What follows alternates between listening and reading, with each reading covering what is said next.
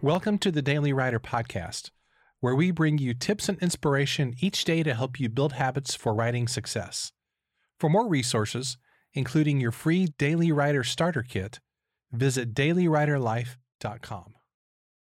I've mentioned this here on the show before, but one of the big benefits of hosting your own podcast is that it gives you the opportunity to talk to some really cool people. And today's episode is definitely no exception. I'm really excited to bring you this conversation with the amazing Ginny Owens. I was introduced to Ginny's music back in 1999 with her album called Without Condition, and I've been a big fan ever since. Ginny Owens has spent the past two decades sharing her heart with listeners and readers as a singer songwriter, author, teacher, and advocate. Her unique musical style and inspirational lyrics have transcended genre definition and have taken her to diverse venues that include the White House, the Sundance Film Festival, the Lilith Fair, and the National Day of Prayer in Washington, D.C. Ginny has also been an adjunct professor at her alma mater, Belmont University, served as a worship leader, partnered with nonprofits, and authored two books, the latest of which is called Singing in the Dark Finding Hope in the Songs of Scripture. She also just released her newest album a few weeks ago. It's called I Know a Secret, and I've got to tell you, I really, really like this album. It's fantastic. And if you're a fan of thought provoking music and great songwriting, I know that you're going to love it as well. So, in this conversation today, Ginny and I talk about her life as a recording artist, how she got started in music, her songwriting process, the value of having a portfolio of creative work, and much more. And as a side note, one of the most frequent frustrations that I hear from writers is that they want to write, but they don't like marketing. And if you've ever felt that way, I know that you're going to be encouraged by Ginny's perspective which is that it's not marketing, it's just encouraging. I thought that was a really, really great insight. And this conversation is filled with Ginny's really wonderful insights. So, again, I think you're going to really love this. So, here's my conversation with the incredible and talented Ginny Owens. Ginny, it's really great to have you here on the Daily Writer podcast. I've been looking forward to this conversation for a while. So, thanks for popping in. It's good to chat with you. Thanks for having me, Kent. Great to be here. So, I remember when your first album came out, in uh was it it was early 2000s correct or was it late 90s right you know it was night it was uh july of 99 actually so right on the right on the uh turn to the mm. to the uh y2k the cusp of the millennium Yes. Or something yes. like that. The cusp of the that. millennium. Yes. I was just talking to somebody the other day about Y2K and how much we all freaked out over it. And so that that's what came to my mind. But I think the cusp of the new millennium sounds far better. So we should go with that. It's almost like the opposite of COVID in some ways because everybody freaked out about Y2K. We thought the world was going to explode or something. And then it turned out to be absolutely nothing. And then, you know, COVID, it's kind of like it took a while for everybody to start to take it seriously. Yeah, so uh, true. Uh, yeah, I don't know what to make of that, but I know. Okay, now here's a dumb question. I'm kind of going back into the archives of my brain here, um, because you were with Rocketown Records, correct? I was. Yeah. Okay, and did you get signed around the same time that Chris Rice did? Yep, Chris came about a year and a half, maybe before I did, or a year. I think his. I think Deep Enough to Dream was out uh, when they signed me and okay. um, eh, Nathan and Christy Nockels, who were Watermark, they were uh-huh. there.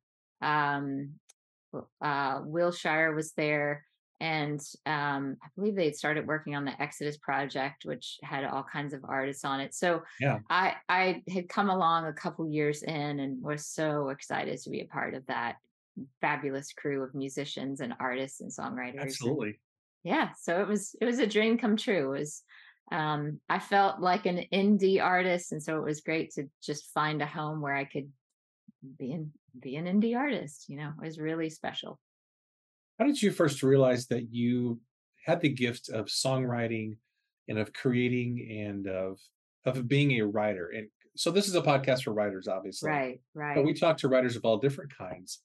Yeah. People normally think of writers as being associated with blogs or books or journalism, but Writing mm-hmm. takes place in lots and lots of different forms. That's why I love talking with people like you who are really successful songwriters. When when did you realize that this was something that you felt like you could make your career or that it could be a long-term thing in your life? You know, uh, funnily enough, I don't know that I did for a very long time until it was actually happening. Um, I started writing at a very young age. I believe the first song I actually remember writing was when I was seven. Wow. Um, and I love to also write stories and poems. Um, but most of it was uh, was content I didn't share with other people. I was just too shy to do that. And um, you know, maybe once a year I'd share a song with uh, friends and family, and you know, they might like it. They might just be, you know, kind of go, "Oh, great, whatever. That's that's cute." Um, but it it all meant so much to me that I uh, found myself um, just kind of far more comfortable just doing uh, you know sitting at the piano when everyone was was gone from from the house and just creating it was kind of my journaling time and as i got older it was the conversations that i wasn't brave enough to have so i just had to mm. write them into songs or into stories or whatever it was and um, even when i got to college i continued to write uh, a bit off and on but i thought i would be a high school music teacher I thought just the idea of of you know being a songwriter for a living wasn't practical, and so um, it wasn't until after I graduated from college at Belmont University in Nashville um, and was trying to find a job as a teacher that I actually kind of got my songwriting break um, which was random, but not random if you believe in in God, of course. But Absolutely, I, right. yeah, was invited to sing at church for our offertory one day when it was Belmont Day. Belmont belonged to the Southern Baptist Convention back then, so they were fundraising, and uh, they asked me to sing for the offertory, which just never happened. And I happened to sing a song I wrote, and there was a guy in the congregation who was an audio engineer in uh, Christian music primarily, and so he approached me the next week and said, "Have you ever thought about, you know, recording some of your songs?" And I said, "Well, maybe, but I just don't know if anyone would like them." And he said, "Well, I don't know either, but I think they might." And you know, it might be worth just us recording some piano vocal demos and sharing them around. And so that's what we did. And um, he he kept saying, "I'm gonna, you know, share them with my friends, and I'll be back in touch." and so for me, it felt like an eternity because I felt like I never heard from him, and I, you know, he'd check in I think probably he was checking in every few weeks, but it felt like, you know, six months or something. But within, I guess, four or five months, um, I began working with a music publisher and songwriter in Nashville named Michael Puryear, who at the time was at BMG Music. And he kind of introduced me to the process of co writing and uh, songwriting for a publishing company. And then within a year, I was signed to Michael W. Smith's label, Rocketown. So looking back, I see how quickly it all happened. In the in the moment, I thought this is never going to happen. But I always say I was the one uh, person in Nashville who was seeking a teaching job and ended up being a songwriter instead. So it was, and but I think that for me, I don't think everyone's calling works like that, obviously. But I think for me, I I always need confirmation from somewhere hmm. else. Mm. I feel like that's how how God often speaks. Is just uh, by allowing or, or providing confirmation from other sources. I'm curious. Whenever you're you're working on an album, okay, you always have a producer, correct? Uh-huh. Yeah. Um, and I know sometimes the artist acts as their own producer and, and that kind of thing. Yeah. But when you're working on an album, you have a producer, you have a label. If you're with a record label, I know a lot of people are not these days, but you know, back in the old days, that was really, really super common. Right. How is it that you so you you come to an album project, I assume, with oftentimes a collection of songs that you've written mm-hmm. that come from a very personal and deep place. Yes. What is that emotional journey like to go from, okay, here are these songs that I am writing or have written that are very personal, then to now these are becoming a product that might be on the radio and you have producers who are selecting these and arrangers and like it becomes a polished product. Is that difficult to take that emotional journey from something that is very personal, but now it's very much going to be a, a, product that's monetized and distributed and, and all that? You know, that's a, such a great question. Um, I would say so. Interestingly enough, it's been a while since I've actually made an album, like created all the songs at at once. Um, just because of the nature of how uh, songs released these days. I tend yeah. to write a couple at a time and release those and kind of I have a vision for the project, but I don't think so much about the the project as a whole. um, I kind of, well, I think about, you know, kind of releasing one song at a time. And so I don't feel the pressure to complete all of the songs before I Hmm. begin releasing them. Um, that being said, um, I am actually working on a project right now that I've written most of the songs for and haven't recorded any of them yet. And my hope is to do um, a live, kind of a live project of of all the songs. And and I have a kind of a very clear picture of, you know, what the songs are all about, what I want the album to feel like. Uh, but but that's rare in in uh, in these days. I feel like for the most part, I've done you know kind of um, a single at a time, and then think about you know kind of an overall theme and and begin to write that way. So kind of the first songs uh, help me sort of the first songs inform the way that I will um, write the next songs and and what the themes Oh, will be. interesting. Yeah, but in the past, I you know, I I think if you have a producer you trust and you love, and in the seasons where I've had that, it's been just a joy actually to produce the songs and then to release them into the world. Um, because you know, I, I feel like for me at least, um, songs are in a certain sense, you know, my own therapeutic, you know, kind of uh working working out what's going on in my heart but but they're always written for others so i think by the time they get to release time i'm i'm just excited um i i know i know especially these days it's not so much about monetizing it's uh you know uh you it's pretty tough to do that unless you're taylor swift uh but but i mean you know you know. yeah exactly um that's really where the bulk of her income comes from, I assume. Right. Well, I'm I'm sure she does pretty well on Spotify as well, but uh but I do think it's you know, it's a joy to think about how am I going to share these songs on the road? What stories am I going to tell? Um so I really enjoy that process, but it's almost it, it well, I'd say it is wearing a different hat.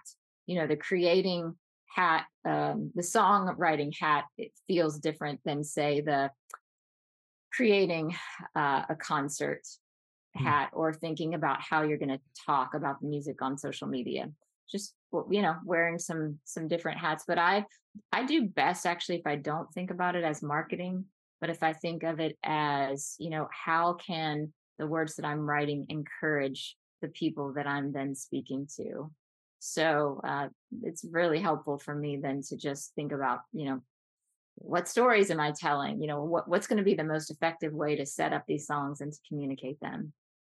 Hmm, So that's that really good. Yeah, I don't know. It's it's kind really of come over time. I I wrote a a book recently and that kind of took me back to the first days of uh writing an album because it was 10, 10 chapters like an album is often 10 Mhm. songs uh, it, it took way longer to write and the chapters are much longer than songs and so that was a bit stressful but when i was done i was a little you know overwhelmed by the the sense that oh gosh this is going to go into people's hands and it's going to be released into the world. And so it kind of felt like um going back to the old uh and my beginning days of creating music um kind of those same feelings came back. But i think the music process i i've gotten used to you know uh, creating new music but not the not the book writing process. So yeah. I'm curious about your about your take on the difference between the music publishing or music recording industry and also Right. publishing. So I spend basically my whole life in the I mean I I used to teach college and I was a music pastor for a while.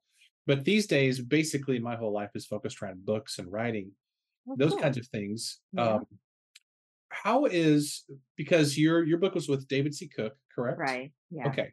So what was the experience like being an author and going through traditional publishing as opposed to recording? Like, did you feel like it was slower or faster, or were the two processes similar in a lot of ways? It's a good question. Um, it is a bit slower of a process. You know, you start a book, you pass it off to your editor, and you see it in about four months. And and I actually had a very quick turnaround, so I had about four months to write the book, which was not a lot of time. That's not a lot of time. No, um, but in a way, that that's the time that I would be used to for writing an album, most likely. Um, so I, I think that felt, you know, very similar to music. Um, I think just having a team was a really special process because a, a lot of times since Rocketown closed its doors, I've done a lot of uh, my music independently. And so having a team to think through ideas, um, to you know consider you know how how you want to tell the story of the book, all of those things. It was just nice to have other minds uh, on those things and and kind of other minds holding you accountable as as I was mm. writing the book. You know, I I don't think I've ever had people dig into my songs the way the editors dug into the writing. Yeah, but I really appreciated that. I think uh, I'm I suppose at the age where it's like the the more input I can receive, the better. So um, I eagerly invited them to edit me as much as they wanted to. Um, but I don't think I don't think I would have loved that as much if someone had, you know, gone through my music, evaluated, analyzed my music in that same way. I don't think mm. it would have been as as enjoyable for me. So so yeah, I think it was a longer process. You know, um, it was a year, a little over a year, um, maybe a year and a half between the time I began writing and the time the book saw the light of day, which again is a pretty short uh, time for a book. Uh, but for music, that would have felt like forever. So, I think the biggest difference is in in music, you're trying to compress content, right? You're trying to get your right. song into the simplest theme you can, and you know you want to make your your chorus hook memorable, and you want to make your your each verse pack a punch because you only have two or maybe three of those, and a little bridge. And with this, I needed more words all the time, but I still needed to somehow have a, a theme that packed a punch. So it's a different type of writing for sure. So I, I feel like I'm still learning uh, the book writing world. When you're writing a song, do you always do you always have an inkling of whether you think it'll connect with people and be a hit, or sometimes you you record something, you put it out there, and something is a surprise hit, or something that you thought was going to be a big hit, it's kind of as a dud, and I'm curious how, how that process works and whether you know in advance whether you think something will connect or not. That is a really great question. Um, I have learned that I don't know. and so there are moments I'm like, I think this is really special. I think it might connect. But I always know and, and hold with that that I might be wrong uh, that there's just as much chance that I'm wrong. So yeah, I don't, I just don't. Con- and, and part of the reason I don't trust my instinct is I know that these days marketing and being the loudest on socials is kind of what gets that job done and what gets the song into people's hands. And I don't tend to be the loudest in that in that social media space. And so sometimes I know that, you know, if if if a certain playlist finds a song, it might do very well. Mm. Uh, it might really connect with people, but but I just am never I'm never quite sure. So yeah, I guess I guess my answer would be there are moments that I I think oh this really this really could connect, uh, but I always know that I'm that I don't know. Um, and so what I have learned, kind of going back to our earlier point, what I have really learned to try my best to do is um, make the song as connect ready as possible you know to make it something that others could relate to um you know to play it for a few people and see how it's connecting with them if there's any part that they don't understand mm. um yeah I, I, maybe just as i've gotten older I, I feel less um ownership isn't the right word i feel less like the songs belong to me and i feel like they belong perhaps I start them and I create them, but they belong to also my audience and those that they encourage. And so, yeah, I feel like it's a it's a more collaborative process in that way. I, I definitely like for people to not not to maybe critique each word, but I like for them to say, "Hey, this this part isn't clear," or you know, this you know things like that to give input. Um, I find very valuable. I think in the beginning days of my career i did not feel that way i i just thought i knew all the all the things all the best directions so i think we all do when we're young you know right. we you know we see people who are 20 30 40 years ahead of us in Yeah. life, and we think, "Oh, those old fuddy duddies, what do they know? They don't know anything. I'm young and hip and yeah, whatever." So, and then, then we get older and kind of realize, "Oh, maybe I don't know everything." Right. Exactly. Exactly. So true. We'll get back to the conversation in just a moment, but first, a big thanks to today's sponsor, Vellum. For years, my go to choice for book formatting software has been Vellum. It gives you the power to build, style, and preview your book and have a blast while doing it. Vellum is the go to choice for Mac users who care about creating beautiful ebooks and print books and want to save tons of time in the process. Best of all, you can download Vellum and play with your book's formatting to your heart's content.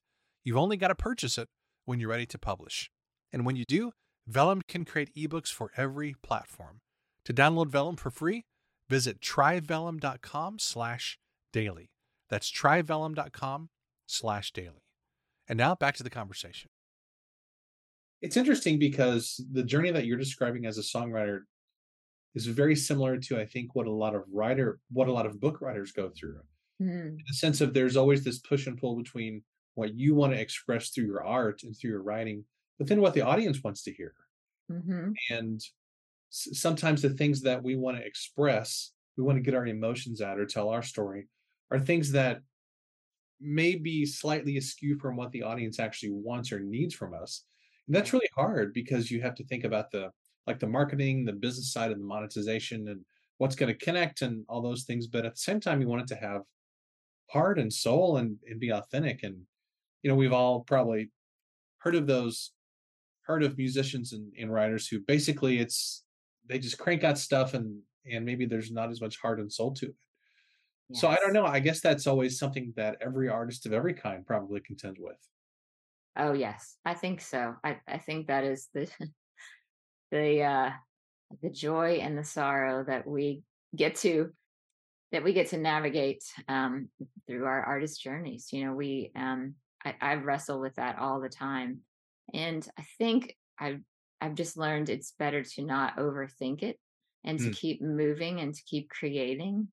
Um and to know that some days I am going to feel the joy of, wow, this was a wonderful you know, this was a wonderful venture. People get it. And some days I'm going to feel the sorrow of, I, I don't know why they're, I, I don't know why it's not connecting with people. And of course, as, as, um, as someone that gets to perform what I've created, what I often find is, you know, some audiences really connect with a certain thing and some audiences connect with another. mm. So, um, you, you just, you just never know. And so that's why I, I want to not be too, um, I don't, I'm trying to think of the best word to use, but I don't want to be too uh, focused, too laser focused on one piece of art. You know, once it's created, once I've thought through it, once I've gotten feedback, I want to keep moving. Um, I think I've been paralyzed uh, many times in my creative journey by just just not not creating not being afraid to create being afraid i don't know how to check all those boxes you mentioned like Mm. how to make it accessible and how to sell it and how to still sort of um, be true to myself and my heart and so um, I, I think just continuing to create has really helped me dig out of that hole and continuing to write i always tell folks when i'm teaching about writing that if you'll just and, and i and i don't always take my own advice here but if if we just spend even 10 minutes 5 minutes in the mornings writing you know um like julia cameron called it morning pages but Mhm. whatever it is that we would call it writing unedited i do feel like it does something it connects something in our brain that uh i don't know that that moves our creativity forward that inspires us to think of new ideas um i think there's something that we do where we kind of go oh i just I should sit down and write today. But if you just do sit down, you know, even for five minutes and just write something, uh, I think it then makes it um, more accessible, easier to continue to show up and do it each day. I, I always say, you know, like songwriting is, or or any kind of writing is your friend, right? It's it's your very close friend, and so if you pursue a relationship with it, you will know it better. Uh, you will trust it more.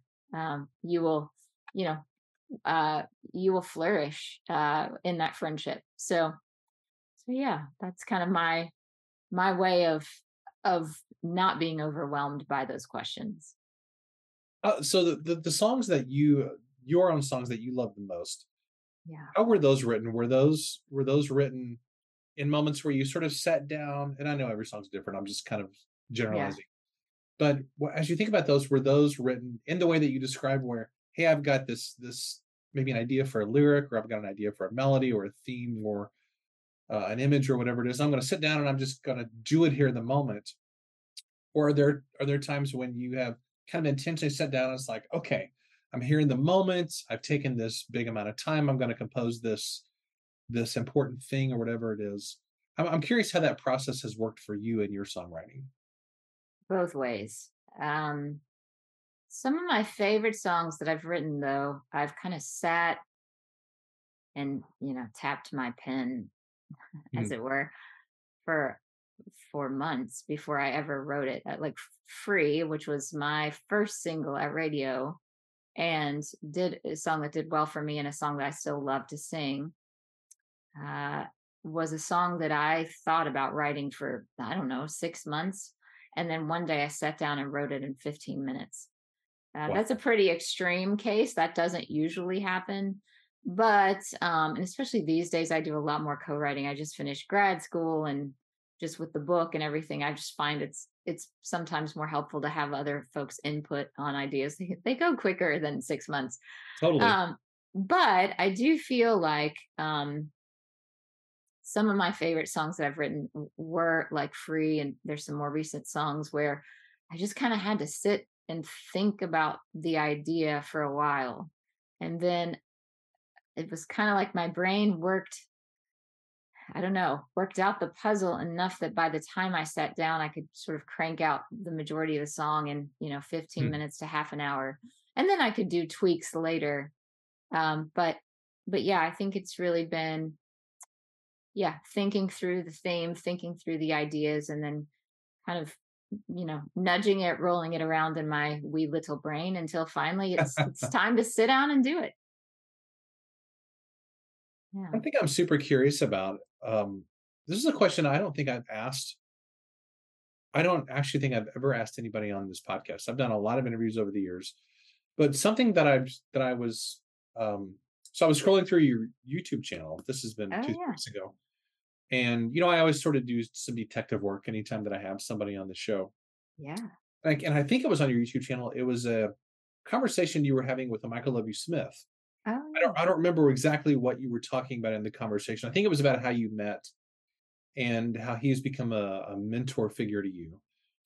And I'm curious for uh, I'm curious what your advice might be for writers who are feeling a little bit lonely.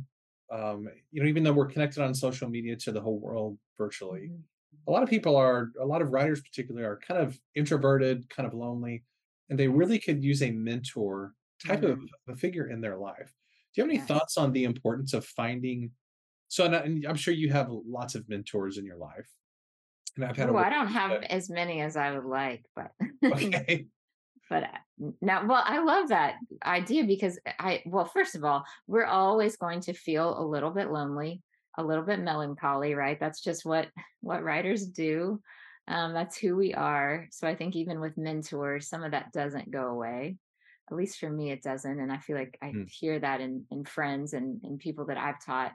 But i do think especially with um, the the wonderful world wide web there are so many uh, places to find uh, songwriting mentors. And um, so, yes, I would say mentors, and perhaps it's too much pressure even to say, I've got to go find a mentor.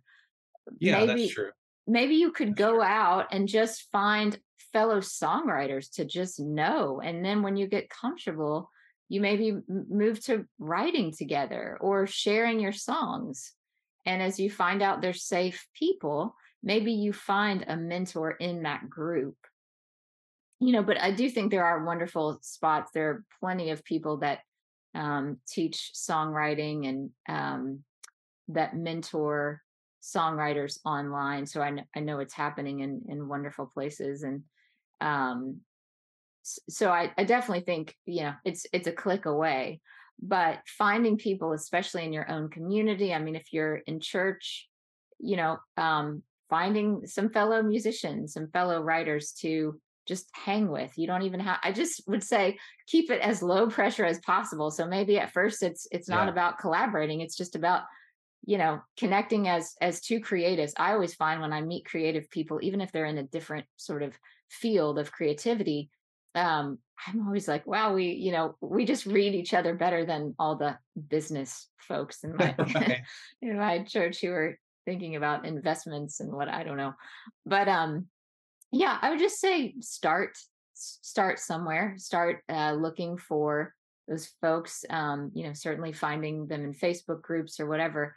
Um, but anybody um, speaking, anyone who is wise, who's been down the road you're traveling, that you allow to speak into your songwriting, even if you don't like everything they say, it will be super helpful, super encouraging. I think uh, to your point about loneliness, I think it just bring it lifts us right out of our loneliness just to have someone else to talk to to listen to our ideas even just that alone just uh, playing a song for someone can just be encouraging and it can help us think of ideas that we haven't thought of before Mm. you know for how to tweak the song or how to you know, of course the same for reading your writing to somebody just there's something about reading it out loud and realizing there's someone else in the room that it can have an impact on um, that that helps you maybe know how you want to tweak it. So yeah, I think there's incredible, uh, incredible value in having a mentor. But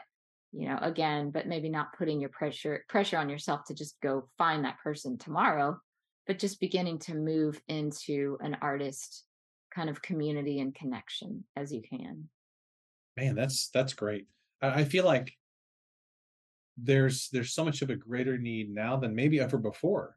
Even in spite of all our technological connections, people seem to be more lonely and there's more mental health issues.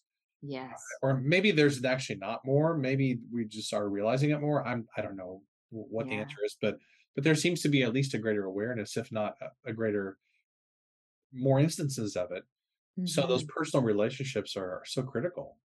They are well, and I And they think are. part of that comes from you know we we artists tend to be kind of sensitive thoughtful types right so then you get online you get on social media and everyone else seems to be having so much fun and you know because they're posting their perfect pictures and so we are you know then kind of left feeling even more lonely like wow i really need to get my act together or i really my life's really lacking and so i think you're right just having Hmm.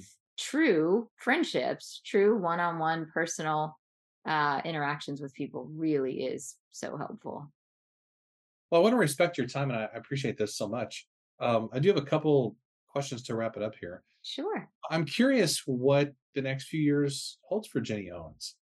What what's what's in store for you, music wise or creative wise? Any hints you can give us? Sure. Well, I hope just to continue to create more music.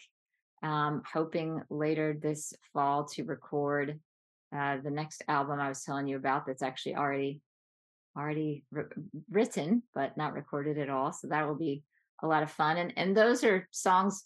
I don't know what I'll call the album, but it's it's um, a collection of songs that are kind of lessons, life lessons I've learned. You know, things that that I hope to um, share uh, with those that I mentor. So uh, whether it's you know verbally or just communicating those things in action, just the lessons that I've learned that I that I want to share with others. Um, and then I hope to write uh, some more books as well. So we'll see what happens. I'm excited. Well, I, of course, I'm a huge champion of books, and I'm always excited when people want to put books out there into the world. So, so whenever that happens, I want to have you back on the show again, and Wonderful. you know, Thank so I can help promote your book. Well, obviously, read it Oh, and please. uh, help get the word out. Awesome. Thank you. Where can people find out more about your music and your book and all the things that you're doing? Uh, GinnyOwens.com is the best resource, G I N N Y O W E N S.